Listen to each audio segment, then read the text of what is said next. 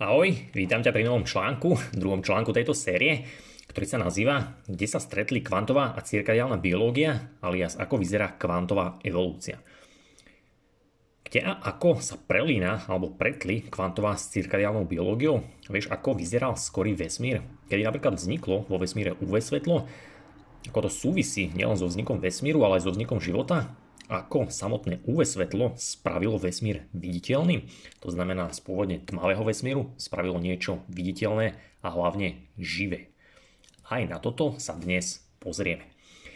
Tu je krátky sumár článku, čo sa dnes dozvieš. Pozrieme sa na to, ako to vyzeralo od vzniku vesmíru až po nejaký prvý atóm, prvý stabilný atóm a nazad ukážem ti veľmi pekné, nejaké 3 minútové video, ktoré mám od jednej z členiek a chcem ti ho ukázať, pretože je veľmi pekné, príznačné a veľmi veľa ti napovie, hlavne keď si ho pozrieš a potom si vypočuješ tento článok.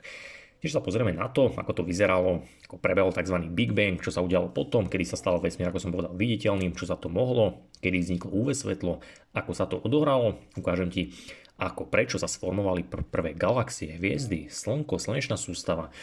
E, tiež sa dozvieš, ako napríklad vzniklo alebo odkiaľ pravdepodobne pochádza mesiac, ako mesiac súvisí, napríklad, e, alebo celkovo lunárny cyklus s našou cirkadiálnou biológiou, pretože budeš prekvapený, ale má to veľmi veľký súvis. A tiež ti ukážem, ako vzniklo celkovo teda Slnko, Zem, alebo teda ten taký komplex, tá naša slnečná sústava, ako to súvisí napríklad s mliečnou dráhou, ale aj s celkovým nejakým takým vzťahom. A na základe toho lepšie potom pochopíš naozaj, ako tá tvoja kvantová, ale aj cirkadiálna biológia, ako spolu súvisia, ako sa prepájajú a prečo ja osobne niekoľko rokov, nie že neverím, ale nemyslím si, že Darwinová teória evolúcie je správna, ale napríklad niečo, čo sa nazýva, že kvantová evolúcia, už v porovnaní s tým dáva obrovský, alebo nazve to, že väčší zmysel. A tiež ťa čaká niekoľko ešte ďalších zaujímavých vecí, takže poďme na to. Dnešný článok bude taký, nazve to, stručnejší, premium členovia mali teraz v tomto pekný webinár, takže pre vás to bude také maličké doplnenie, ale chcem, aby aj každý ostatný alebo každý čitateľ môjho blogu mal taký základ, pretože toto bude veľmi dôležitý.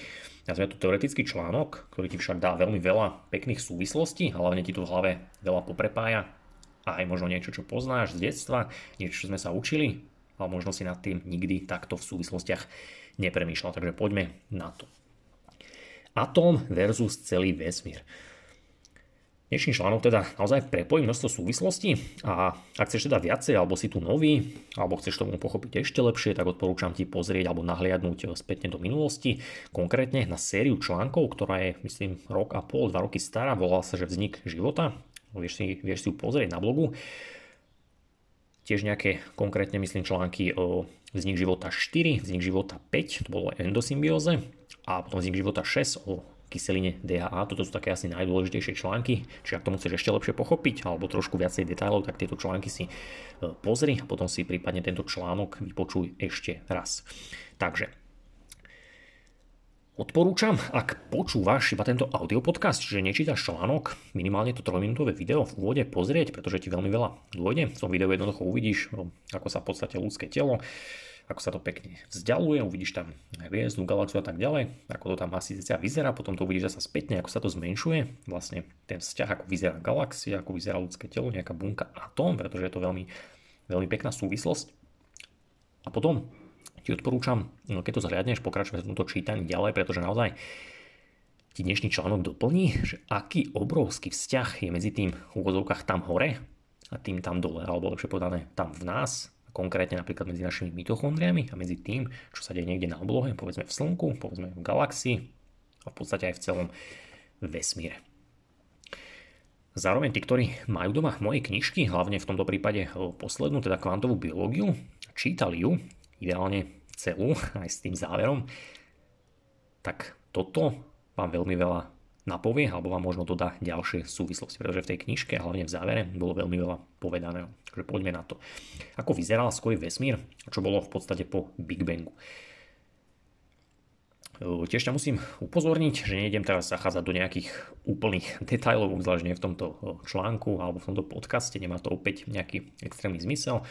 Tiež ti hovorím, že toto sú predovšetkým moje myšlienky, čiže nič opäť neber ako nejakú 100% absolútnu vec alebo pravdu, každý môže mať svoj názor, taktiež som otvorený diskusii, no, predložím ti nejaké pekné údaje, dáta, hypotézy, teórie a tak ďalej, ktoré majú svoj zmysel.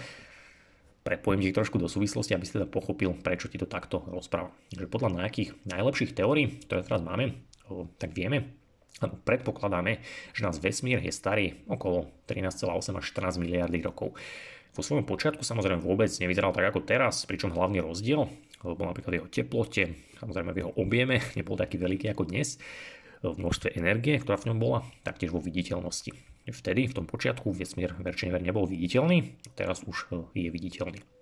Taktiež nám bola rozdielna entropia, niečo sa volá neporiadok, ale tomu sa budeme venovať v ďalších článkoch.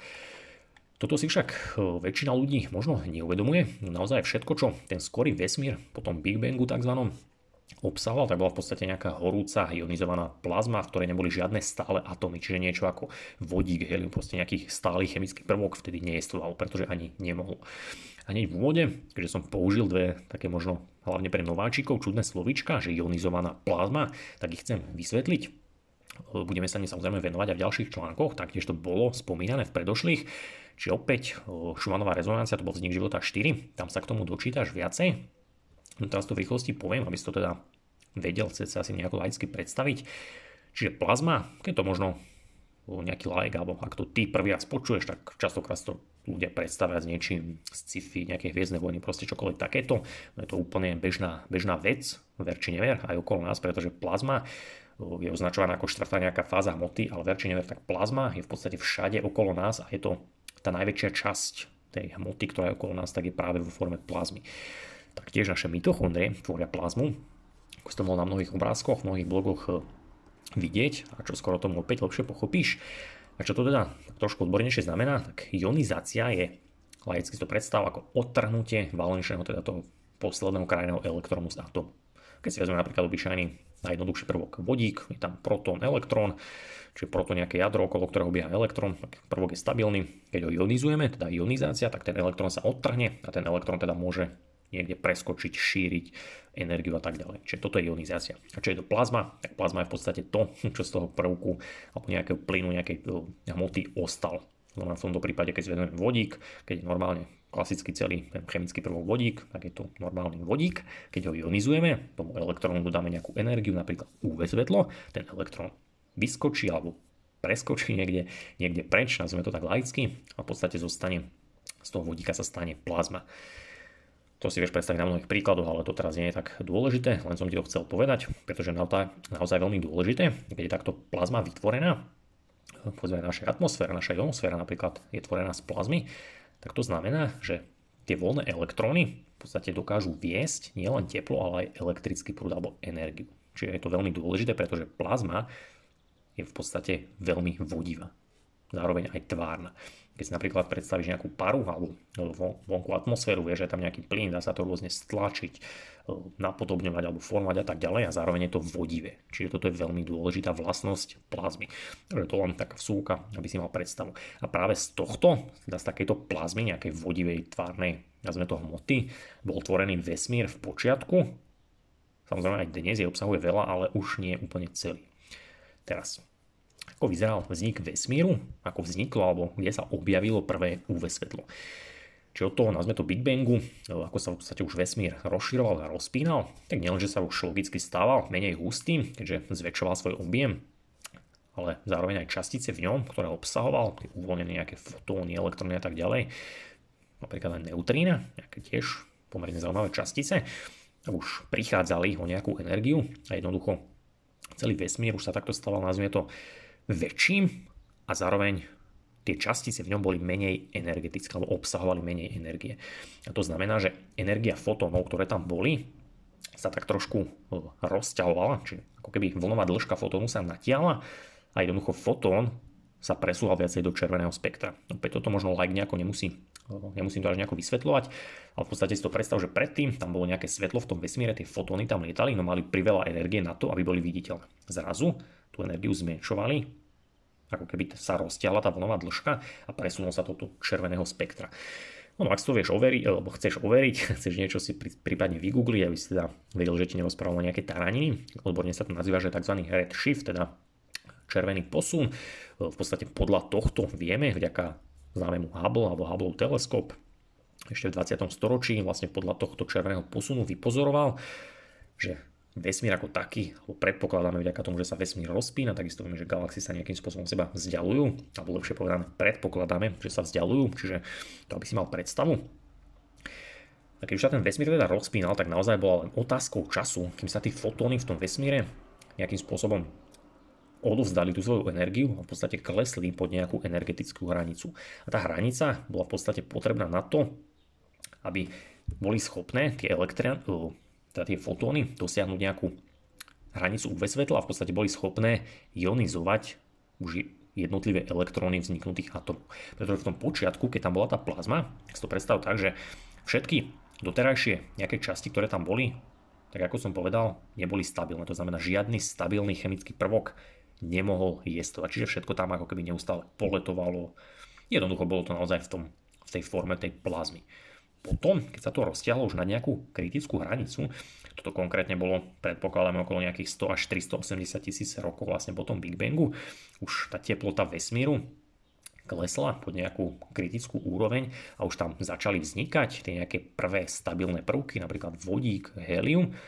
Zároveň aj tá energia tých fotónov, ktoré tam ako keby neustále lietali, klesla. To znamená, že tie prvé vzniknuté chemické prvky už tam začali sa ocitať a ten fotón zároveň klesol na nejakú kritickú hranicu a už bol schopný ten atóm, napríklad ten vodík, ionizovať. To znamená, že on ten elektrón ako keby odtrhol, tak laicky povedané, vykopol ho, ten elektrón sa na maličký moment vykopnul, spadnul naspäť a to, čo sa stalo, samozrejme teraz hovorím veľmi zjednodušene, veľmi laicky, ale to, čo sa vďaka tomuto stalo, je to, že ten elektrón ako keby urobil switch switch, vyskočil, padol naspäť a zároveň pri tom páde bol schopný uvoľniť nejaké UV svetlo. A toto je veľmi dôležité, pretože ver či never, toto je to, čo v podstate tých nejakých 350-380 tisíc rokov od Big Bangu spravil vesmír viditeľným. Inými slovami dovtedy, ono sa to odborne volá, že tmavá éra alebo Dark Age, vesmír bol v podstate úplne temný, neviditeľný a zrazu vzniklo UV svetlo a vesmír sa stal viditeľným. Čiže hviezdy, tak ako teraz niekde vo filme, keď vidíš nejaké žiarivé hviezdy, tak vtedy už zrazu naozaj vesmír bol viditeľným. A toto je veľmi, veľmi dôležité, pretože vďaka tomuto sa už začali mnohé ďalšie procesy, už tam boli tie prvé nejaké stabilné prvky, vesmír sa už trošku rozpinul, čiže bolo ich tam viacej, viacej sa tých stabilných prvkov hromadilo, začali vylúčovať nejaké toto svetlo, ako som povedal, napríklad UV svetlo, zároveň napríklad formou gravitácie, keďže už tam bolo viacej a viacej, začali sa, nazvime tu tie chemické prvky, hromadiť na nejakú napríklad kôpku, podobne ako keď si nejaké gulôčky nahromadíš na nejaké cestičko a ono to cesto sa začne prehybať. Veľmi laicky niečo podobné sa začalo diať v tom vesmíre a jednoducho začali vznikať prvé hviezdy, prvé nejaké zhluky hmoty, prvé nejaké galaxie a tak ďalej. A v podstate sa začalo formovať to, čo už dnes teda poznáš. Toto ešte napríklad spomeniem, keďže som povedal to UV svetlo, nejaká tá ionizácia, tak toto je v podstate základ fotoelektrického javu, Wittgensteinová práca, Nobelová cena, a toto by ti malo byť známe. Pretože fotoelektrický jav je niečo, čo využíva tvoja biológia dennodenne a čo je na tom zaujímavé, vlastne s tým aj prišiel Einstein, že fotoelektrický jav funguje v polovodičoch vodičoch, napríklad z tohto je tvoje telo.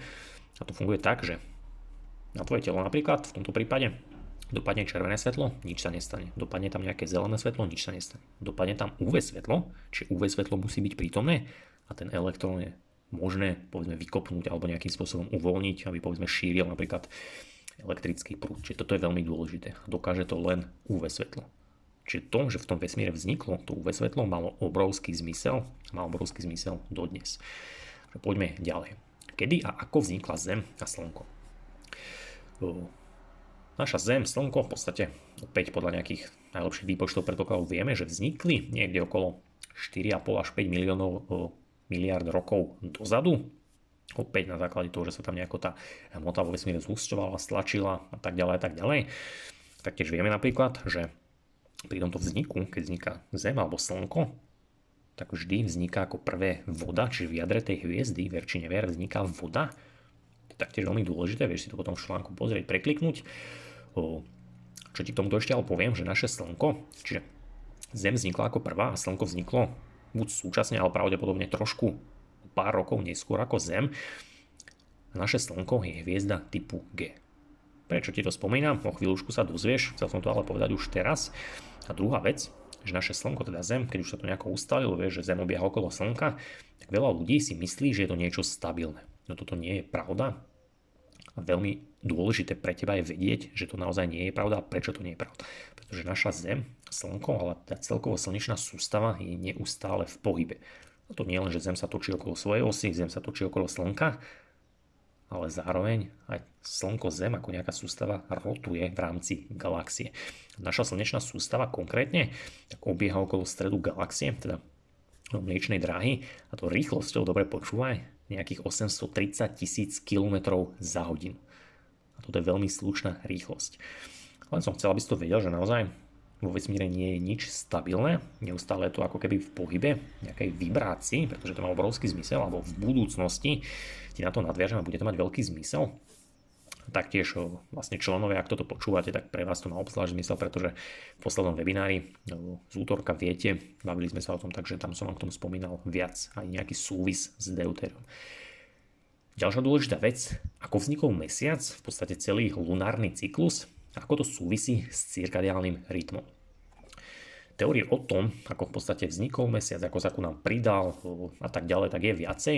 No tá najlepšia, ktorú dnes máme, aj pomerne dobre podložená, je tá, že mesiac, ak si o tom nevedel, tak pravdepodobne je alebo bol v minulosti asteroid. To znamená, vznikol niekde v slnečnej sústave, jednoducho tým, ako sa naša Zem rotovala v rámci galaxie, tak mesiac do nás v podstate, ešte keď bol tým asteroidom narazil, odrazil sa o nás, od nás, vďaka čomu jednak spomalil Zem, ale stalo sa niekoľko vecí a konkrétne to, že Zem ho zachytila, bola schopná ho zachytiť, zmenila svoju dráhu, zmenila svoju vzdialenosť od Slnka, svoj pohyb a celkovo v podstate sa ako keby ustalila s týmto mesiacom. Dôvod prečo je to extrémne pre teba dôležité vedieť je ten, že takýto odchyt mesiaca je niečo, čo naozaj našej Zemi umožnilo spomaliť svoju rotáciu, aj pohyb okolo Slnka a v podstate umožnilo dňu mať 24 hodín. Samozrejme nie úplne presne. Čiže nám to umožnilo, tento odchyt mesiaca, zmeniť sklon Zeme. Tzv. axiálny sklon, ktorý máme momentálne okolo 23,5 stupňa. Možno sa pýtaš, prečo je to pre teba dôležité vedieť, takáto maličko, že 23,5 stupňa, nejaký sklon Zeme, no ver či never, tento detail je dôležitý za to, že máme na Zemi 4 ročné obdobia a že dokážeme takto fungovať. Len tak mimochodom, tento sklon sa v rámci desiatok tisícov rokov mení povedzme medzi nejakými 20, 21 až po nejakých 24,5, čiže tam veľmi maličká odchýlka a už len jeden stupeň, odchýlka v jednom stupni je rozdiel medzi tým, čo máme teraz a rozdiel medzi dobou ľadovou. Čiže to len aby si mal taký maličký, takú maličkú predstavu. Taktiež, ako som povedal, tak ten mesiac, že sme ho odchytili, zabezpečil vlastne 24-hodinový cyklus, pretože možno nevieš, no predtým, keď Zem bola bližšie k Slnku, tak v podstate deň na Zemi trval možno niekde medzi 8 až nejakých 12 hodín. Čiže viac ako o polovičku kratší. A tým, že sa toto udialo, tak v podstate naozaj umožnil vzniku cirkadiálneho rytmu.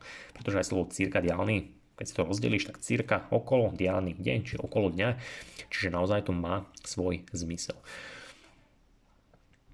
Takýmto spôsobom v podstate vďaka nazvime to nejakému chaosu alebo obrovskému neporiadku v tom vesmíre, vo vesmíre, konkrétne aj v slnečnej sústave, tým, že ten mesiac do nás narazil, umožnil Zemi nejako spomaliť, vzdialiť sa, v podstate vďaka tomuto získal celý náš ekosystém dostatok času na tvorbu, ale aj využitie cirkadiálnych génov, a teda nejakého cirkadiálneho oscilačného mechanizmu. Pretože mesiac a slnko je naozaj na jednej z ramien našej galaxie, alebo niekde sa nachádza v tej galaxii, ktorá sa pohybuje. A ver či never, tuto je, alebo bolo vtedy strašne veľa náhod sa zoskupilo ako sa hovorí, v ten správny čas na správnom mieste. Aj vďaka tomuto, vďaka tej, nazvime to, obrovskej náhode, tých množstva udalostí, ktoré sa udiali, v podstate vznikol cirkadiálny rytmus, následkom čoho vznikol aj život. A keby som to mal povedať slovami kvantovej mechaniky, tak pravdepodobnosť bola síce veľmi maličká, no nebola nulová. Ako sa hovorí, alebo ako povedal jeden opäť z mojich veľkých vzorov, Paul Dirac, ak nepoznáš, nie je to na teraz podstatné, jednoducho, že to, čo príroda nepovažuje za nemožné, alebo pravdepodobnosť nie je úplne nulová, tak my ľudia to nikdy nemôžeme zamietnúť. Pretože veľakrát sa naozaj stáva, niečo sa počíta alebo niečím sa predpokladá, či už vo fyzike, nebo v biológii, v chémii, jednoducho šanca nejakej chemické neviem, zlúčenie nejakého pokusu, niečo, že prebehne veľmi malička, tak jednoducho povedia, že to sa proste nemôže stať, nemá zmysel nad tým premyšľať. No príroda takto nepracuje. Príroda pracuje na princípe kvantovej teórie, teda aj kvantovej mechaniky. Ako si to počul v predošlom článku, to znamená, že tam, kde je nejaká šanca, tak to sa stať môže. A príroda práve tieto maličké pravdepodobnosti využíva. Pretože aj kvantová mechanika pracuje na základe nie absolútnosti, ale pravdepodobnosti. Presne tak ako napríklad double slit experiment, fotón, elektrón, proton dokážu prejsť cez viaceré dierky súčasne, tak laicky povedané, čiže takýmto spôsobom naozaj čudným spôsobom pracuje príroda. Vznik života, alebo vznik jednoduchého života a vznik nášho motora alias ATP syntázy.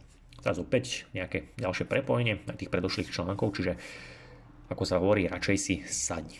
My dnes vieme, že prvý jednoduchý, jednoduchý nejaký jednobunkový život vznikol na Zemi niekedy medzi alebo niekedy pred 4 až 3,8-3,5 miliardami rokmi. To znamená, že bolo to naozaj niekoľko miliónov ročné obdobie, v podstate od vzniku tej Zeme až po to, kedy vznikol život, kedy tá Zem bola, nazvime to nejaká pustá, alebo teda bez života. No potom, tých nejakých 3,5-3,8 miliardy rokov dozadu vznikli prvé prokaryoty, tzv. archae, čo je v podstate alebo môžeš to jednoducho predstaviť ako nejaké jednoduché baktérie, podobne ako máš v červe nejaké kmene baktérií, ostaneme pri tomto. No čo je zaujímavé, čo dnes opäť vieme, aj podľa nejakých geologických nálezov a tak ďalej, že od tej doby, teda nejakých 3,5 miliardy rokov dozadu, kedy vznikol ten prvý jednobunkový život, až po nejakých 600 miliónov rokov dozadu, čo je v podstate takmer 3 miliardy rokov, bol život neustále primitívny, jednoduchý, čiže žil, ale nejako sa nerozvíjal. My naozaj vieme, že v tom, v tom oceáne boli tie baktérie, tie prokaryoty, tie Archaea tam jestvovali, taktiež vieme, že už boli prvé proteobaktérie, ktoré mali napríklad prvé, alebo využívali prvé cirkadiálne gény, nejaké oscilačné mechanizmy, čiže ten cirkadiálny rytmus v nich už fungoval, už aj tie miliardy rokov dozadu, hoci bol ten život jednoduchý. No najlepšie, ako by sa to dalo prirovnať, ako by som ti to ja, ja napríklad e, prirovnal, je to, že ten život, tie miliardy rokov, bol ten jednobunkový, ako keby žil, no nebol privedomý. Laicky sa to dá prirovnať k anestézii alebo k spánku. Podobne ako keď ideš na operáciu, že pred operáciou si živý, funguješ, máš vedomie a tak ďalej, potom ťa uspia a ty počas tej operácie žiješ stále, životné funkcie ti bežia, ale nie si privedomý. Čiže takýmto spôsobom by si si mohol predstaviť naozaj ten život, ktorý tie miliardy rokov fungoval, dokedy neprišla tá kambrická explózia. Schválne Pi e, rozpráva vlastne, že tento naozaj jednoduchý život e, už fungoval, bol, žil, boli v ňom nejaké, nazvime to, metabolické procesy, hoci to ešte nebol ten skutočný metabolizmus, no naozaj bol nažive. A čo je zaujímavé, v tomto období, tých niekoľko miliard rokov dozadu, taktiež už vieme, že vznikla prvá ATP syntáza. Čo by si už mal poznať, je to v podstate motor, ktorý majú dodnes tvoje mitochondrie v sebe. Na to po miliardy rokov, a ver či never, tak tento motor sa odvtedy vôbec nezmenil, čiže drží si stále svoju funkciu, svoj tvar. Čo je zaujímavé, tak naozaj, že evolúcia s prírodou alebo kvantová evolúcia, nazveme to takto, sa z nejakého dôvodu rozhodla, tento jednoduchý, alebo rozhodla sa v tejto ATP syntáze využívať jednoduchý vodík, teda protium. A zamietla deutérium. Toto rozhodnutie učinila už miliardy alebo milióny rokov predtým, ako vôbec vznikol komplexný život. To znamená naozaj ešte, keď boli tie prvé baktérie v tom oceáne, prvé prokaryoty, už tedy táto ATP syntáza jestvovala, bola evolúciou vytvorila, a tá príroda sa naozaj rozhodla, že bude využívať jednoduchý vodík, nie deutérium. Hovorím to schválne len takto, nejdem to nejako teraz rozoberať, členovia vedia, im som to viacej rozoberal, no musíš sa nad tým opäť zamyslieť, alebo chcem, aby si to mal opäť v mysli, že ver či never, malo to svoj obrovský zmysel. Že to evolúcia už v tejto dobe spravila, hoci ešte nazvime to, že nemohla vedieť, čo bude po miliardy, miliardy rokov, ako sa ten život vyvinie, No súviselo to aj s tým, ako sa naša slnečná sústava v rámci galaxie pohybovala a kde sa nachádzala. Zopakujem ti tú vetičku, ktorú si počul nejakých pár minútiek dozadu, že e, toto mimochodom opäť povedal Paul Dirac, niekde v dávnejšom, myslím v 47. roku, tak nejak napísal jednu zaujímavú prácu, ktorú som osobne čítal a práve tam bola táto vetička, že čokoľvek, alebo ak príroda niečo spravila, hoci sa to nám, ľuďom, ktorí to skúmame alebo všímame si, môže zdať ako úplná banalita, niečo veľmi maličké, takmer zanedbateľné, tak by sme mali brať úvahu, že pre prírodu tu muselo mať aj malo obrovský zmysel. A táto veta má naozaj veľa do seba, pretože čokoľvek, čo v prírode jestvuje, hoci naozaj sa to môže dať úplne zanedbateľné, že proste nejaká banalita, tak nikdy na to nesmieme zabudnúť a nesmieme to prehliadnúť. Pretože príroda vie presne, čo a prečo to robí. A táto ATP syntáza, teda tento jednoduchý motor, ktorý vznikol, tak sa dá v podstate opísať ako veľmi elegantný, kvantový, termodynamický nejaký stroj. A v podstate, laicky povedané, táto ATP syntáza, ktorú opäť hovorím, máme dodnes v sebe, v podstate využíva obyčajnú vodu, dá rozdiel, e, rozdiel v pH, pretože tú vodu jednoducho rozpolí, ten vodík kyslík, ten vodík rozdelí na elektrón proton, potom ich následne spojí nazad a vďaka tomuto, nazveme to primitívnemu nejakému rozpoleniu, spojeniu vody, vďaka teda obyčajnej vode, tak dokáže niekoľko múch zabiť jednou ranou. Jedna z nich je napríklad to, že dokáže vytvoriť nejaký rozdiel pH, teda elektrický potenciál, čo sa odborne nazýva redox. Čiže vďaka tomuto dokáže vytvoriť nejaký negatívny redox. Ďalšia vec, ktorú vďaka tomuto tento motor spraví, že napríklad prefiltruje vodu a prefiltruje ju až na atomovej jadrovej úrovni. Toto je niečo, čo žiadny filter hoci reverzná osmoza sa k tomu blíži, no žiadny filter to nedokáže. No tvoja ATP syntáza to dokáže. Ďalšia vec, ktorú vďaka tomuto spravila, že pohyb protónu využila na roztočenie hlavy tohto motora. Ver či never, v tebe sú tí motorčeky, oni sa točia veľmi rýchlo, veľmi obrovskou rýchlosťou, 9000 otáčok za minútu, len tak mimochodom. Vďaka tomuto tieto motory tvoria magnetické pole. Posledná mucha, ktorou touto ktorú touto evolúcia zabila, keď vytvorila tento stroj, je ten, že napríklad vďaka tej rotácii, tej ATP syntázy, vytvorí aj molekulu ATP. Hoď si schválne hovorím to ako posledné, pretože tá tvorba ATP nie je až taká dôležitá, ako sa to dodnes učí na odborných školách. A už vôbec nie v tom zmysle, že to ATP je chemickým substrátom energie, pretože nie je. A budeme sa tomu, neboj sa, v ďalších článkoch taktiež venovať. Kambrická explózia ako dôkaz kvantovej evolúcie. Ako ste teda počul, tak niekoľko milió, miliónov až v podstate miliard rokov bol naozaj život veľmi jednoduchý. Čiže jestvoval, no bol v podstate ako keby v tom stave spánku. Potom zrazu, tých 600 miliónov rokov dozadu sa niečo stalo. My tu naozaj podľa geologických nálezov vieme, že behom pár miliónov rokov, čo sa dá v podstate prirovnať v rámci tých miliard rokov, ako keby to prišlo len tak bum, že ja neviem, dajme tomu, keď sa to vezme na rok, alebo na život bežného človeka, tak si predstav, že dožiješ sa 70 rokov, pričom 69 rokov si v podstate fungoval ako tá jednobunková nejaká baktéria a zrazu niekto takto luskne prstom a zrazu sa rozvinul do dospelého človeka. Čiže niečo podobné sa stalo pri tej kambrickej explózii. Ak by sme teda predpokladali alebo brali v úvahu len Darwinovú teóriu evolúcie, ktorú sme sa učili aj na škole, tak by sme naozaj narazili aj narážame na obrovský problém, ktorý nedokážeme nejako logicky vysvetliť. A práve tu prichádza do hry kvantová evolúcia, pretože keď si prepojíme kvantovú a cirkadiálnu biológiu, teda aj celkovú kvantovú teóriu, tak túto kambrickú explóziu zrazu vysvetliť dokážeme. Pretože naše Slnko, ako som vravel predtým, je hviezda triedy alebo hviezda typu G, opäť môžete to na Google na Wikipedii pozrieť a čo je na týchto hviezdach zaujímavé, že v polovici svojho života zvyšujú svoju luminescenciu. To znamená, že Slnko bolo v tejto polovici života práve počas kambrickej explózie, a to znamená, že vtedy alebo pred touto explóziou začalo vyžarovať, vysielať viacej UV svetla. podľa, podľa fyzikov je to okolo 10 až nejakých 13 myslím, percent viac UV svetla. Tiež vieme, že v tomto období bola naša zemská atmosféra, aj celkovo tá ionosféra trošku vyššie. Čiže keď si predstavíš teraz, tak laicky povedané, ako vysoko sú oblaky, tak vtedy boli o mnoho vyššie to pre teba znamená toľko, že keď si predstavíš náš povrch Zeme ako nejakú jednu membránu bubna a vrchnú časť atmosféry vlastne druhú membránu bubna, tak ten náš bubon vtedy, teda ten povrch, kde sa to mohlo odrážať, tá napríklad Schumannová rezonancia, tak bola väčšia. To znamená, že väčšie vibrácie tu boli. Tiež v tomto období prišla alebo bola zaznamenaná obrovská slnečná erupcia. Jednoducho slnko vyslalo na Zem nejakú obrovskú magnetickú erupciu, a keď sa to tak, alebo keby som to mal tak laicky zhrnúť, tak jednoducho Slnko na nás poslalo spršku jednak elektrónov, protonov, ale celkovo také obrovskej magnetickej plazmy, magmy. A jednoducho, čo sa stalo, pravdepodobne čo sa stalo je to, že naše, naša planéta Zem, jednak zo spodu, ale aj celkovo z hora, dostala obrovský príval energie, ktorý dovtedy nemola. A všetky tieto udalosti v podstate ako keby vyprodukovali, si predstav, nejaký magnetický výboj.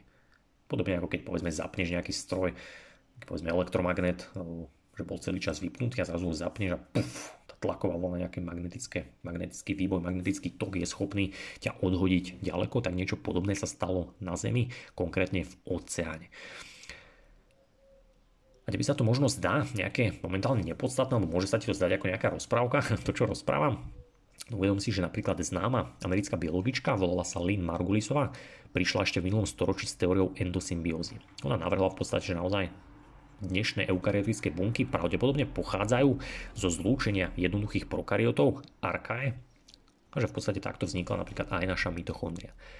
Čo na tomto zaujímavé, že toto presne príroda pravdepodobne spravila. Inými slovami, presne takto kvantová evolúcia pracovala. Vďaka tomuto naozaj vznikla aj naša mitochondria, ale aj chloroplast.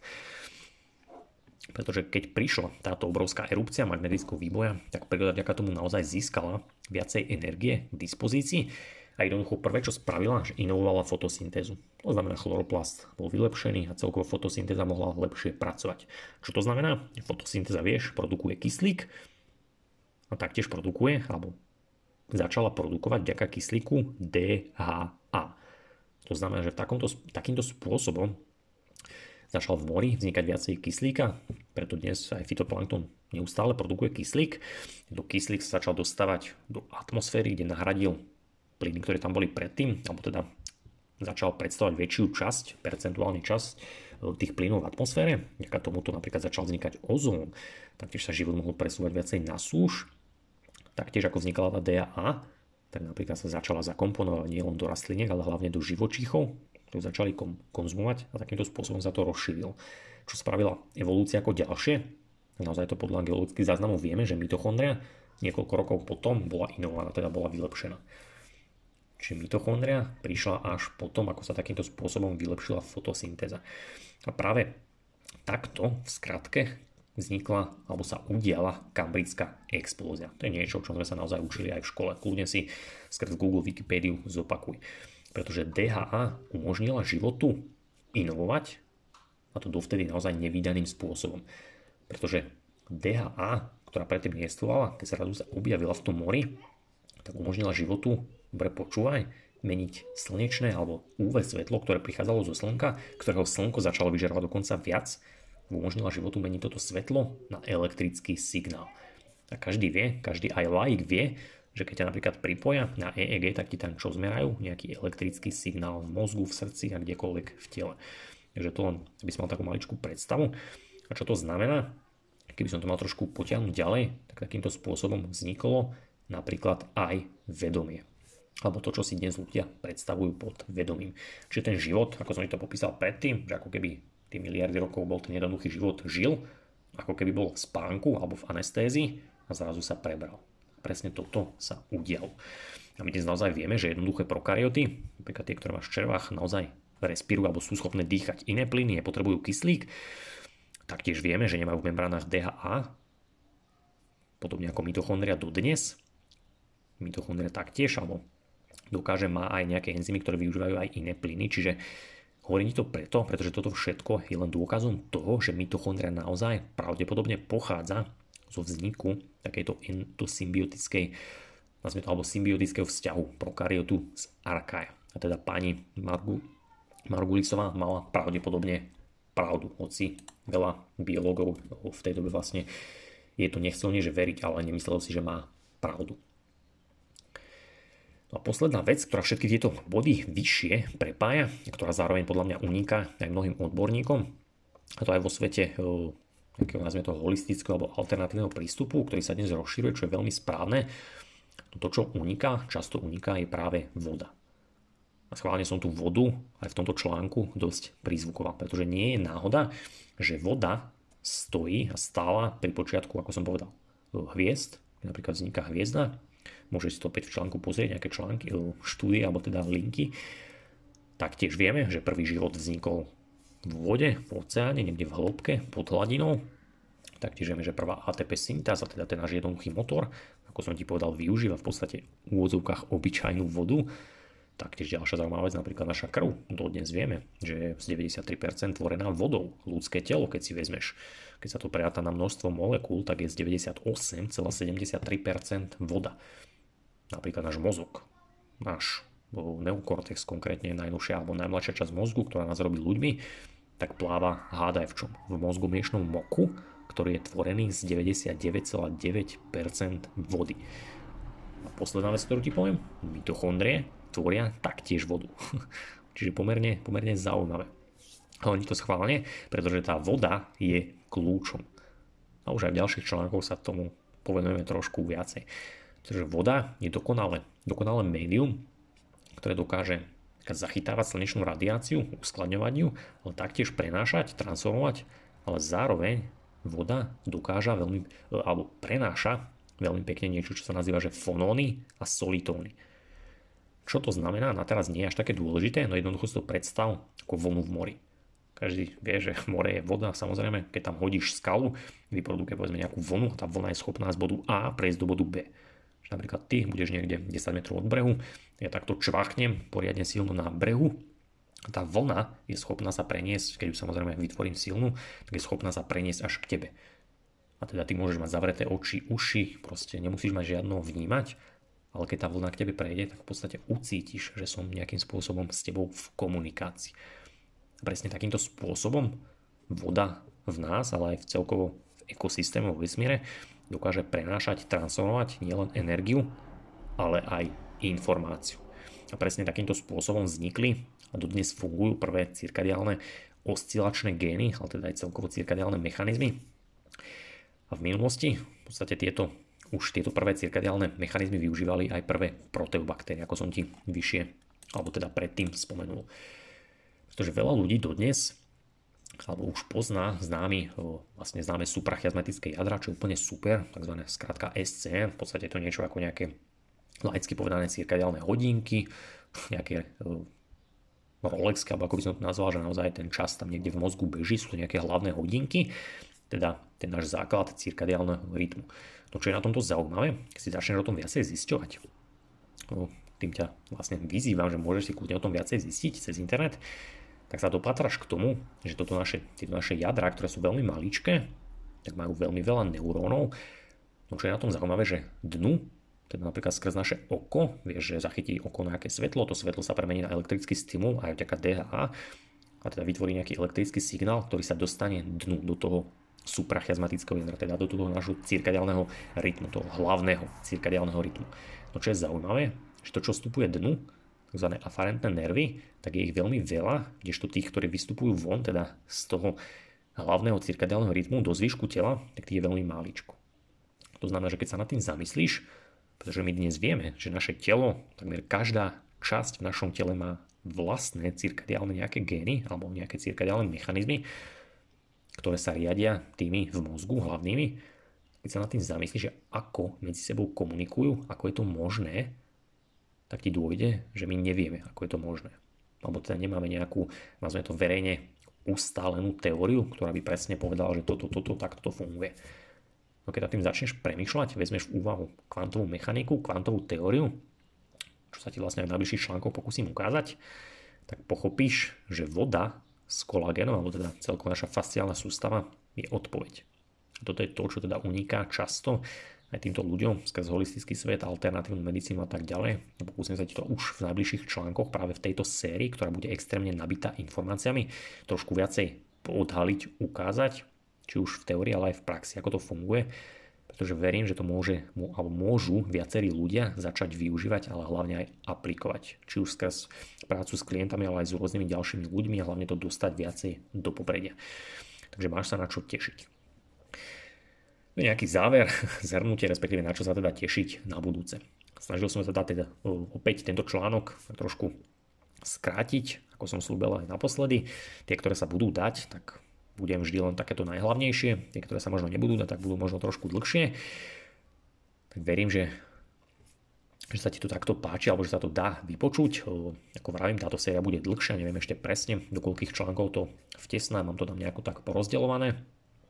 No najbližšej dobe, v najbližších týždňoch ťa čakajú veľmi zaujímavé články, konkrétne napríklad o entropii, o tom, čo to je vlastne tá entropia, ako to naša biológia, život ako taký využíva.